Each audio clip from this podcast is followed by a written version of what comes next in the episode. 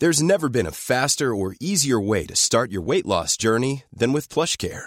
PlushCare accepts most insurance plans and gives you online access to board-certified physicians who can prescribe FDA-approved weight loss medications like Wegovy and Zepbound for those who qualify. Take charge of your health and speak with a board-certified physician about a weight loss plan that's right for you. Get started today at PlushCare.com/weight loss. That's PlushCare.com/weight loss. PlushCare.com/weight loss. Quality sleep is essential. That's why the Sleep Number Smart Bed is designed for your ever-evolving sleep needs. Need a bed that's firmer or softer on either side? Helps you sleep at a comfortable temperature? Sleep Number Smart Beds let you individualize your comfort, so you sleep better together. J.D. Power ranks Sleep Number number 1 in customer satisfaction with mattresses purchased in-store. And now, save 40% on the Sleep Number Limited Edition Smart Bed for a limited time. For J.D. Power 2023 award information, visit jdpower.com/awards. Only at Sleep Number stores or sleepnumber.com. The New Statesman. I'm Katie Stallard, Senior Editor, China and Global Affairs in Austin, Texas. I'm Emily Tamkin, Senior Editor, U.S. in Washington, D.C. I'm Ida Vogt, Europe Correspondent in Berlin. It's Thursday, the 15th of September. You're listening to World Review from the New Statesman, a twice-weekly international news podcast. Every Monday, we interview a guest for their unique perspective and expertise. Then, later in the week, we come together to unpack some of the most significant stories in world affairs. This week, we're discussing Russia's war in Ukraine. What's the latest on the Ukrainian counteroffensive? How far can Kiev's forces go? Ukraine is returning its own, and it will return the Kharkiv region, the Lugansk region, Donetsk region, Zaporizhia region, Kherson region, Crimea, definitely our entire water area of the Black Sea and the Sea of Azov, from Zemenia Island to the Kerch Strait. This will happen. This is ours. We also discuss Russian President Vladimir Putin, his latest meeting with China's leader Xi Jinping, and what other options he might turn to. We also take a listener question on Sweden's recent elections. Thank you for joining us. Let's begin.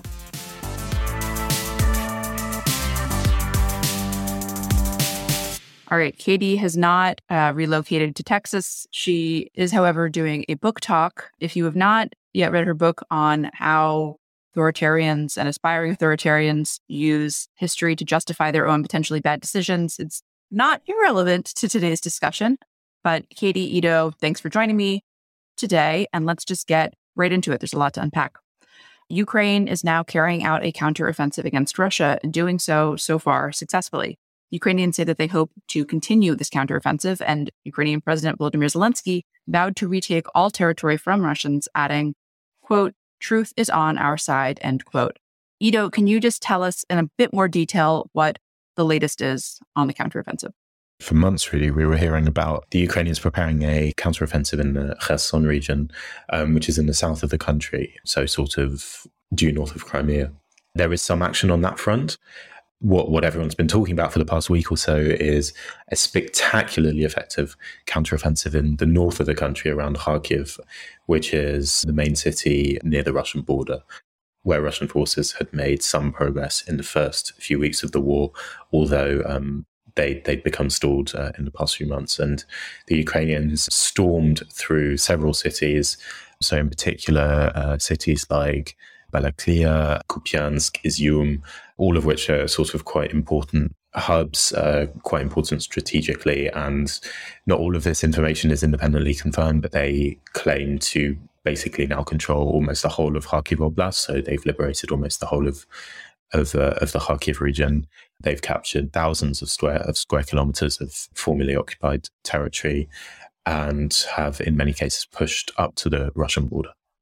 Two things. First, we were recently speaking about, on this podcast, about energy and the potential energy crisis in Europe.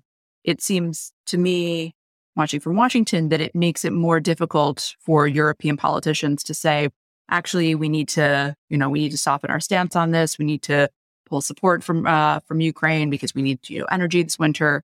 it seems like this makes it more difficult for them to do that. But what is the view from Berlin?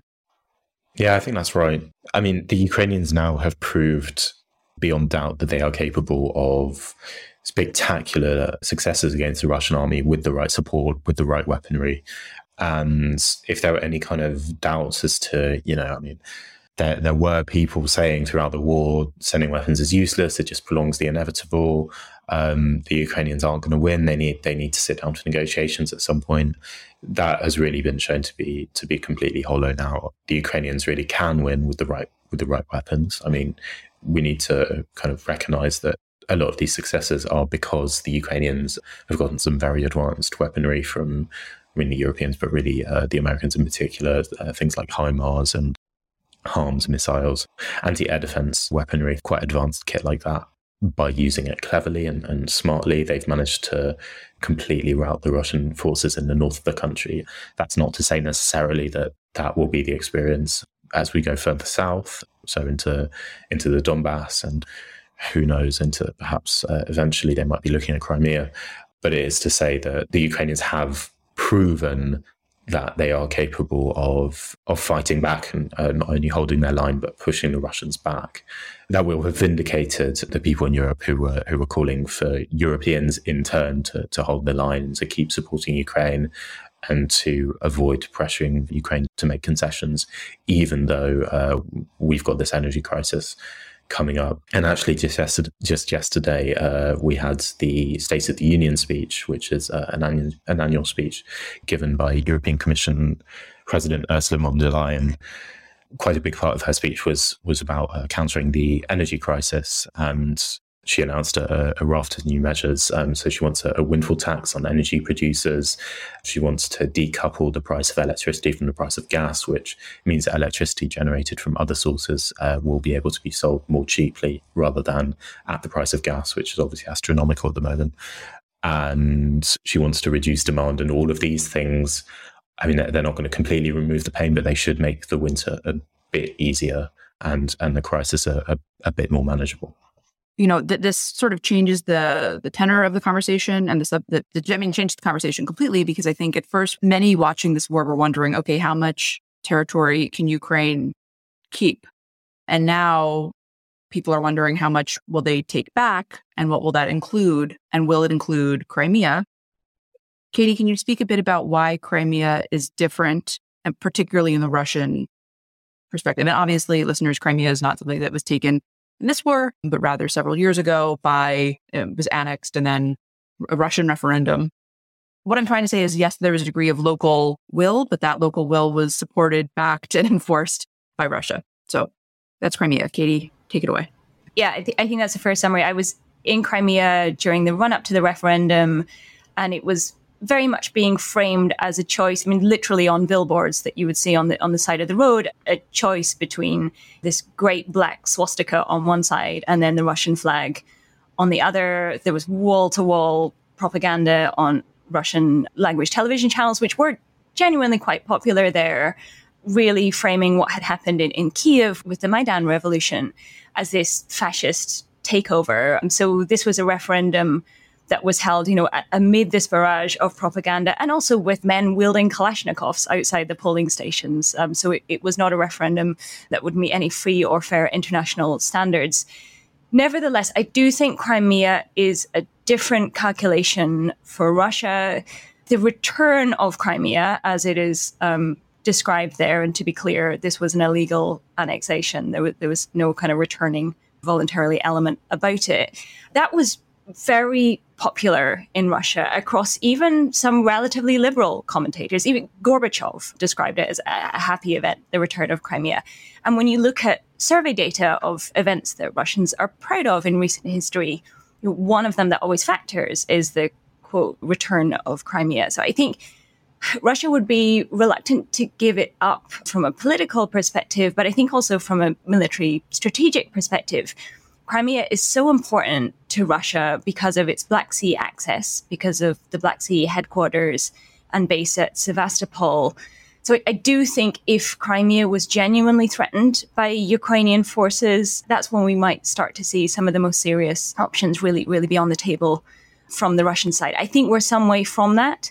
you know, I think, yes, we have seen, you know, absolutely stunning advances in the north and east, but the situation around Kherson in the south, as Ido has laid out, is very different. We are seeing significantly slower progress there. But that's not to say Ukraine can't keep pushing. And I think, you know, there were both political and military objectives in the counteroffensive that we've seen here. You know, it was important to reclaim these key strategic hubs.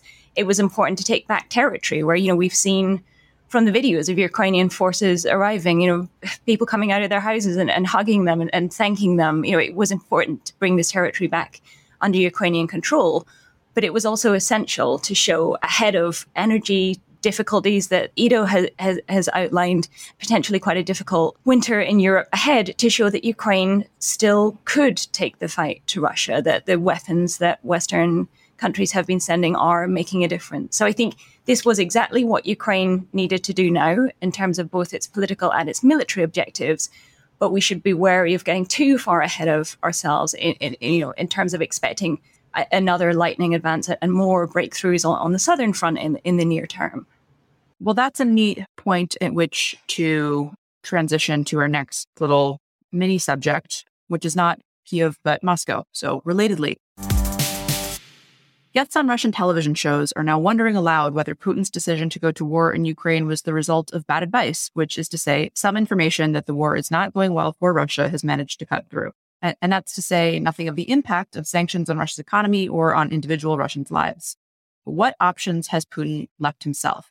I also want to note, we're recording this on Wednesday. Today, Reuters reported an exclusive that as war began, Putin rejected a Ukrainian peace deal recommended by an aide, provisional deal that would basically say that, okay, Ukraine wouldn't join NATO. I was thinking about this yesterday before this news broke that, you know, we speak often on this podcast on how self-defeating this war was, because, you know, it strengthened Ukrainian identity and pushed Ukrainians away from Putin. But it's also like, had Putin not decided to go to war, you have Zelensky, who was an unpopular president at the time.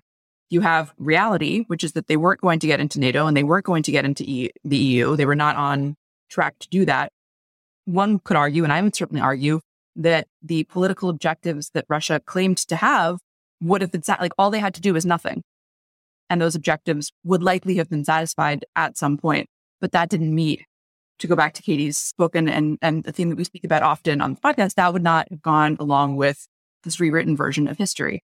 I'm starting with this because I think that we need to kind of have that in the back of our minds as we speak about Putin's options going forward, right? Like it's not as though half a year has passed and his idea of history has changed, or like he suddenly surrounded himself with more critical and honest advisors. But Katie, what do you make of where he's at?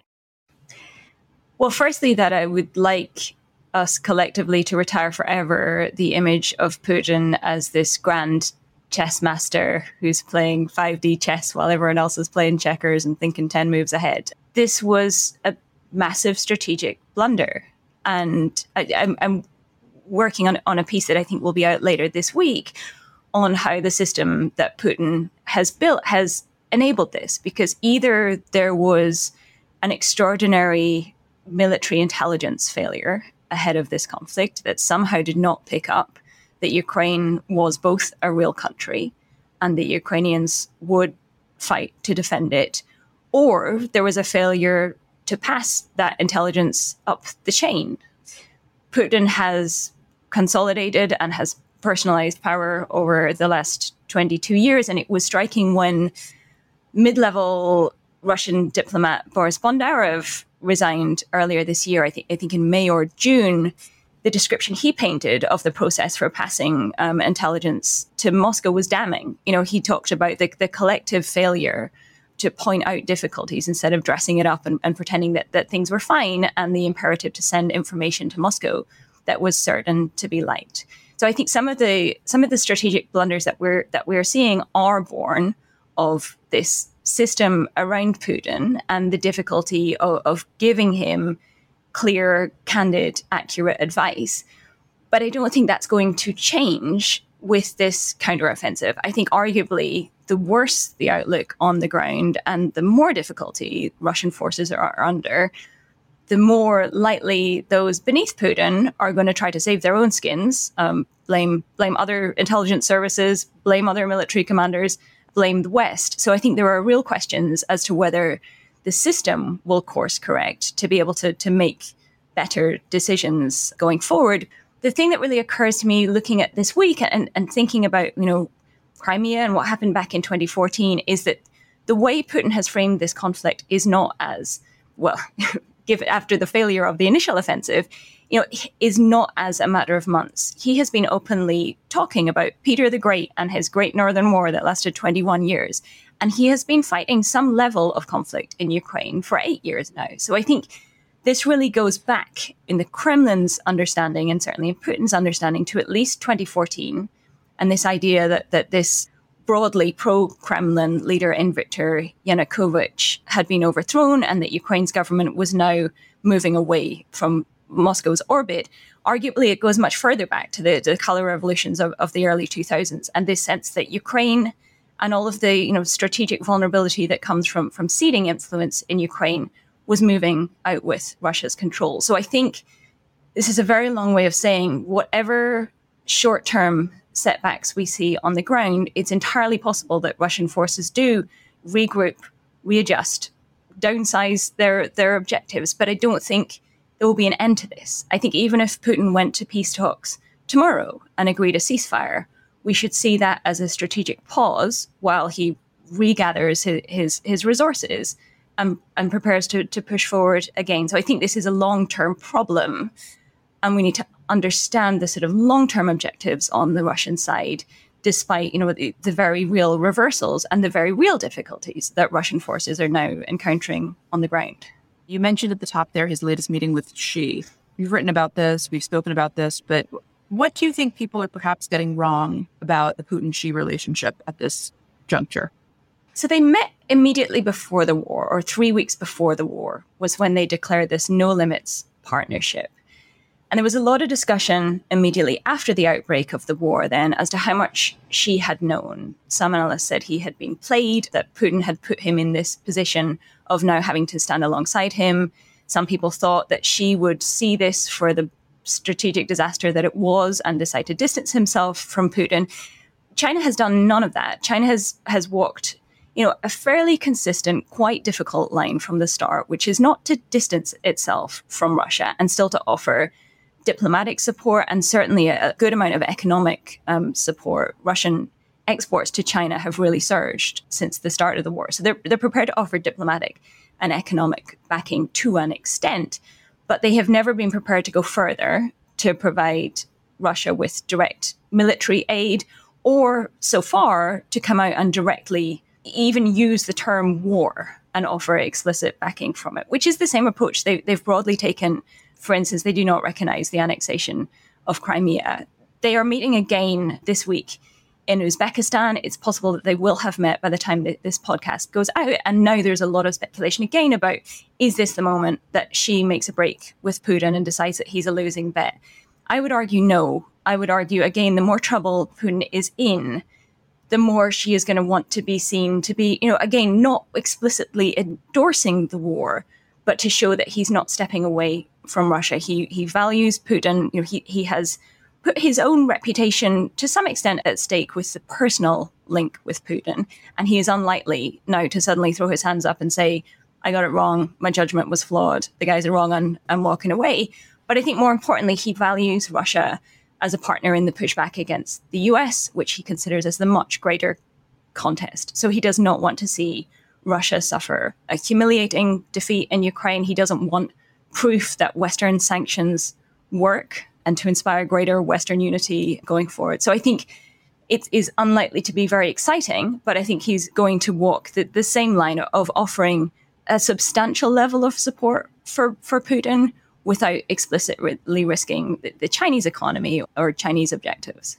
Then, Ido, you know, I think whenever it looks like Ukraine is doing well, and especially now, you get quite excited Western observers saying that, I don't mean officials, I mean just people who are following the war, who are saying that this will end with Putin pushed out, or you have people calling for the decolonization of Russia. It seems to me that both of those are extremely unlikely, but I wanted to know, one, what you thought? And then two, if they are unlikely and Putin remains in power until for many years, where does that leave him? What choices does that leave him with? Everyone knows that Putin's legitimacy, such as it is, doesn't rest on a popular mandate. I mean, no one has any illusions about that.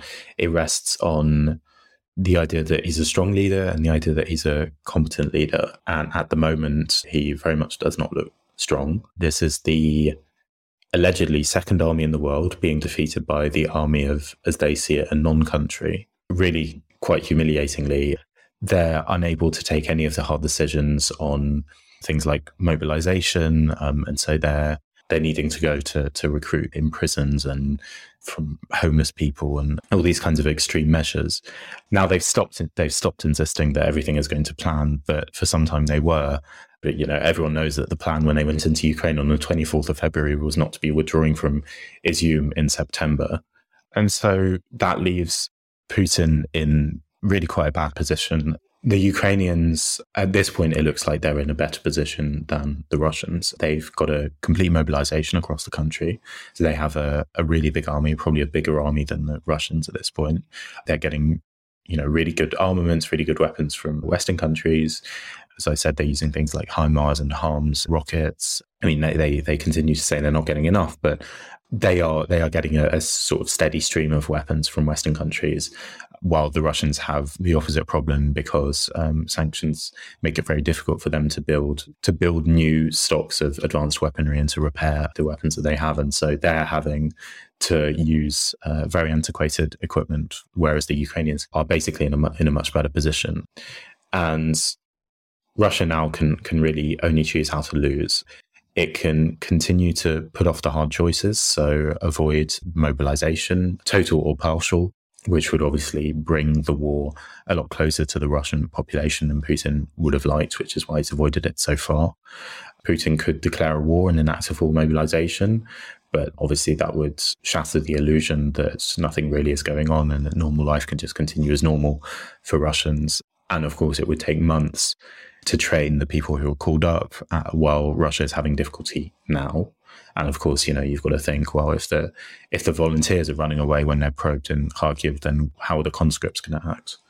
Then, as Katie said, they could go to peace negotiations, although Kyiv understands very well that the accords that were agreed in the wake of the 2014 war, they didn't mean an end to Russia's ambitions. They were the beginning of them. And Kyiv has no illusions, I think, that if there were a pause in operations, the Russians would use that as an opportunity to regroup, to retrain, to perhaps mobilize, increase the size of their army, replenish their troops, their equipment, and so on. And obviously, the problem would not go away. And the fact that Kyiv now is enjoying success on the battlefield means that it has greater leverage. And why should it settle for limited concessions when clearly now it looks like they have the upper hand? And the final option is some kind of drastic escalation, like the use of nuclear weapons, which has always been a risk throughout this conflict. But potentially, if Putin is backed into a corner and conventional and really losing the conventional war, then perhaps he might go for a reckless gamble like that, although that would bring untold consequences and would be an illustration of Russia's extreme weakness and would further threaten the survival of his regime. I mean, a lot of the kind of bargain that both the Russian people and the Russian elites had with Putin was destroyed as a result of this war. And even the pro-war hawks now are not getting what they want, not getting a strong army and the borders of Russia expanding every year as the joke go. Why go abroad when you can stay in Russia? The borders expand every year. And they're not even getting that. So basically it puts Putin in a very difficult situation, and potentially that might also mean that he could act more recklessly. I mean, you know, Katie spoke very well about this, but when all the checks and all the alternate centres of power are systematically dismantled, then it just comes down to one person's whims, one person's psychology.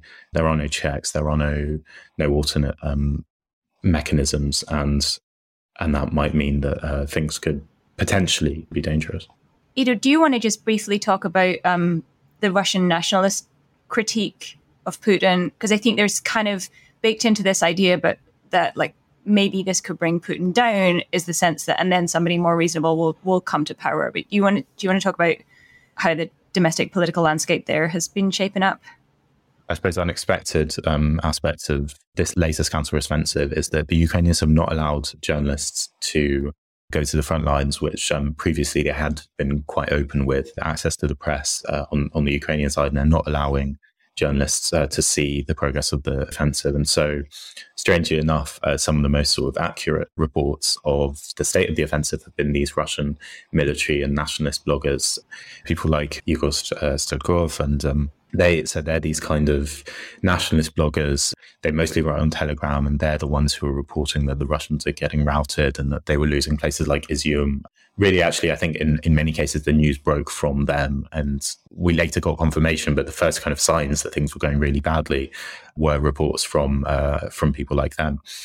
And of course, because they're nationalists, they are calling for a harsher line. So they wanted, for example, a full mobilization months ago, because they recognized that however much Putin perhaps thought that he could just grind the Ukrainians down, that was not really the reality of what was happening on the ground.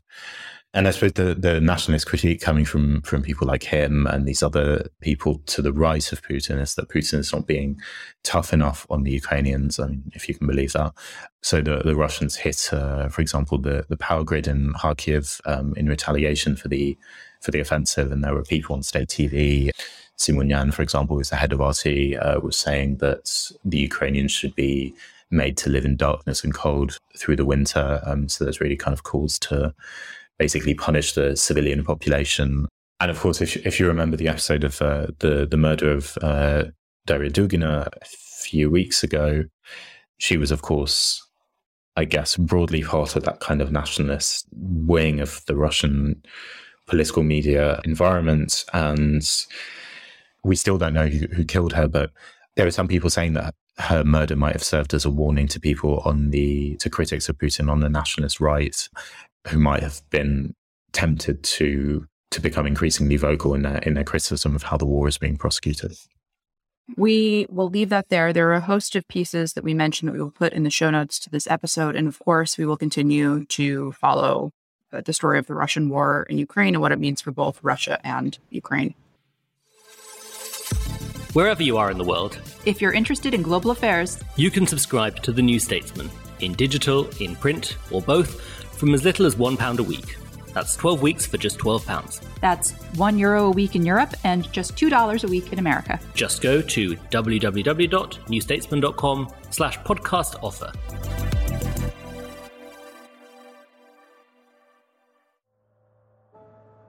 From The New Statesman comes a new podcast, Audio Long Reads, the best of our reported features and essays, read aloud.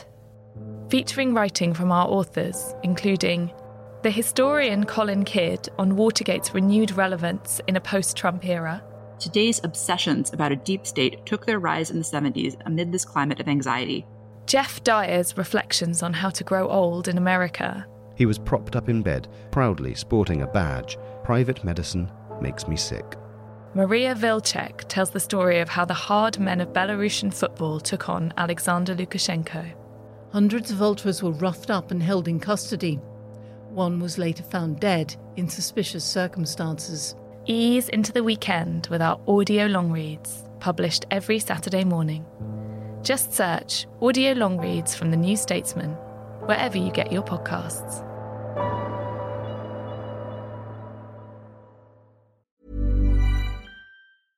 Quality sleep is essential. That's why the Sleep Number Smart Bed is designed for your ever-evolving sleep needs. Need a bed that's firmer or softer on either side? Helps you sleep at a comfortable temperature? Sleep Number Smart Beds let you individualize your comfort, so you sleep better together. J.D. Power ranks Sleep Number #1 in customer satisfaction with mattresses purchased in-store. And now, save 40% on the Sleep Number Limited Edition Smart Bed for a limited time. For J.D. Power 2023 award information, visit jdpower.com/awards. Only at Sleep Number stores or sleepnumber.com.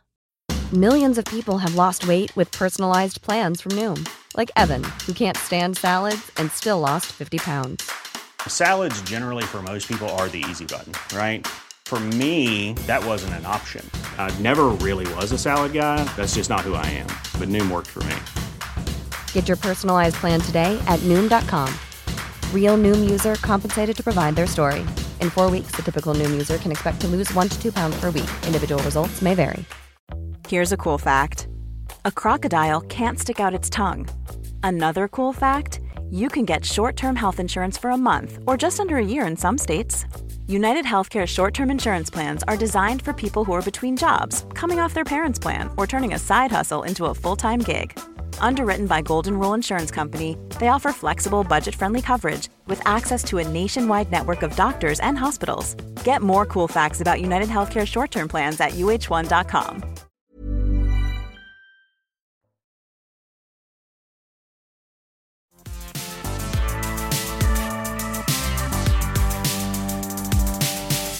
But now it is time to turn to a section that we like to call U.S. Desk. That was perfect. That was our best yet, I think. Our question this week comes from a listener who wanted to know, why did Sweden Democrats do so well in Sweden's election? Hi, it's Ida here.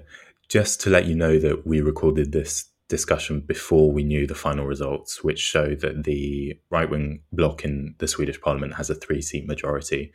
But when we recorded this, we didn't have the final figures. So just keep that in mind, but the discussion should still hold. At the time that we're recording this, I don't actually know who won Sweden's election, but we do know that right now, as I'm speaking, the Sweden Democrats are poised to be the second most successful party, and that the right-wing bloc, if it does not win outright, will have come quite close. So the Sweden Democrats, if you remember from the episode where we had Megan on to talk about this election, or the following interview episode where she interviewed somebody on Sweden's election. This is a party that has its roots in really like the extreme right. Like we're talking like the fascist right, like there were some like neo-Nazi elements. And in the 90s, they claimed to have disavowed that there and sort of tried to present themselves as more, have since tried to present themselves as more mainstream. Some people take this to mean they're now like a right-wing party, and some look and say, nope, that's a far-right party that's put on a better outfit. Why did they do as well as they did? Most of what I have seen on this suggests that they were able to campaign effectively on crime, violence in Sweden. But two, and we should just be honest about this, that they really capitalized on this concept of Swedenness and Swedish identity, and said that immigration, Sweden's asylum policies, which, you know, Sweden sort of distinguished itself within Europe in its openness to immigrants and asylum seekers and refugees, that threatens, you know, the very concept of Sweden. Obviously, proved effective with voters.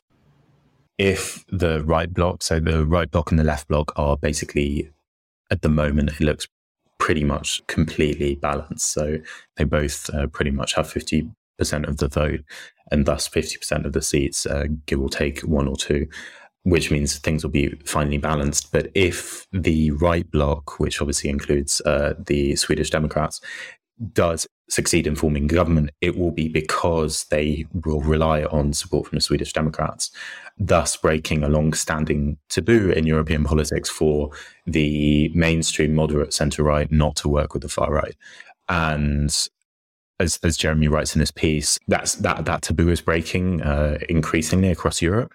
And clearly, if we continue to see successes by right-wing populist parties, not only in Sweden, but you might see it all over Europe, from, you know, France to Italy and so on. I mean, in fact, in Italy, a right-wing bloc supported largely by the far right is probably about to come to power, as you'll hear on Monday. So really, this is a taboo that is increasingly breaking across Europe, and Sweden is just one example of that. Really, that's a great point, and I don't know. Obviously, American politics are not European politics, but watching this, I always just think that like, the center thinks that it's going to stay in control in this relationship and thinks that it's going to continue to be the one to decide how this partnership goes. And typically, when a moderate and an extremist get together, that is not what happens. So we'll see how it works out in Sweden's case. But for now, Katie, please get us out of here. Thanks to all of you who sent in your questions. Listeners, you can send yours in at podcasts@newstatesman.co.uk or by tweeting at us.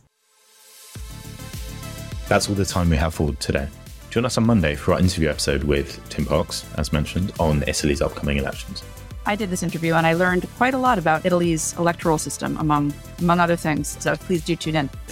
If you are a regular World Review listener and you haven't already subscribed, please do subscribe. And if you have already subscribed, thank you so much. Please also rate us 5 stars, 5 stars only, and leave us a nice review. It really does help.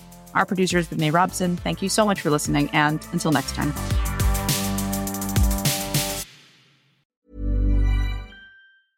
A lot can happen in the next 3 years. Like a chatbot may be your new best friend. But what won't change? Needing health insurance. United Healthcare Tri-Term Medical Plans are available for these changing times.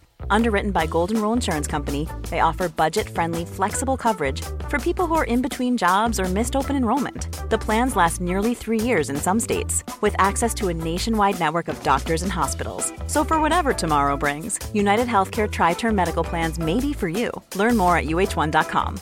Trust in politics is broken, so can we get UK politics working again? That was the last time we were happy. 2012. I'm Beth Rigby, Sky's political editor. Join me every week with Labour's Jess Phillips and Conservative peer Ruth Davidson for some electoral dysfunction. This idea of nuance is completely left politics. Yeah. Together we'll focus on the policies that could deliver political satisfaction. Follow Electoral Dysfunction wherever you get your podcasts.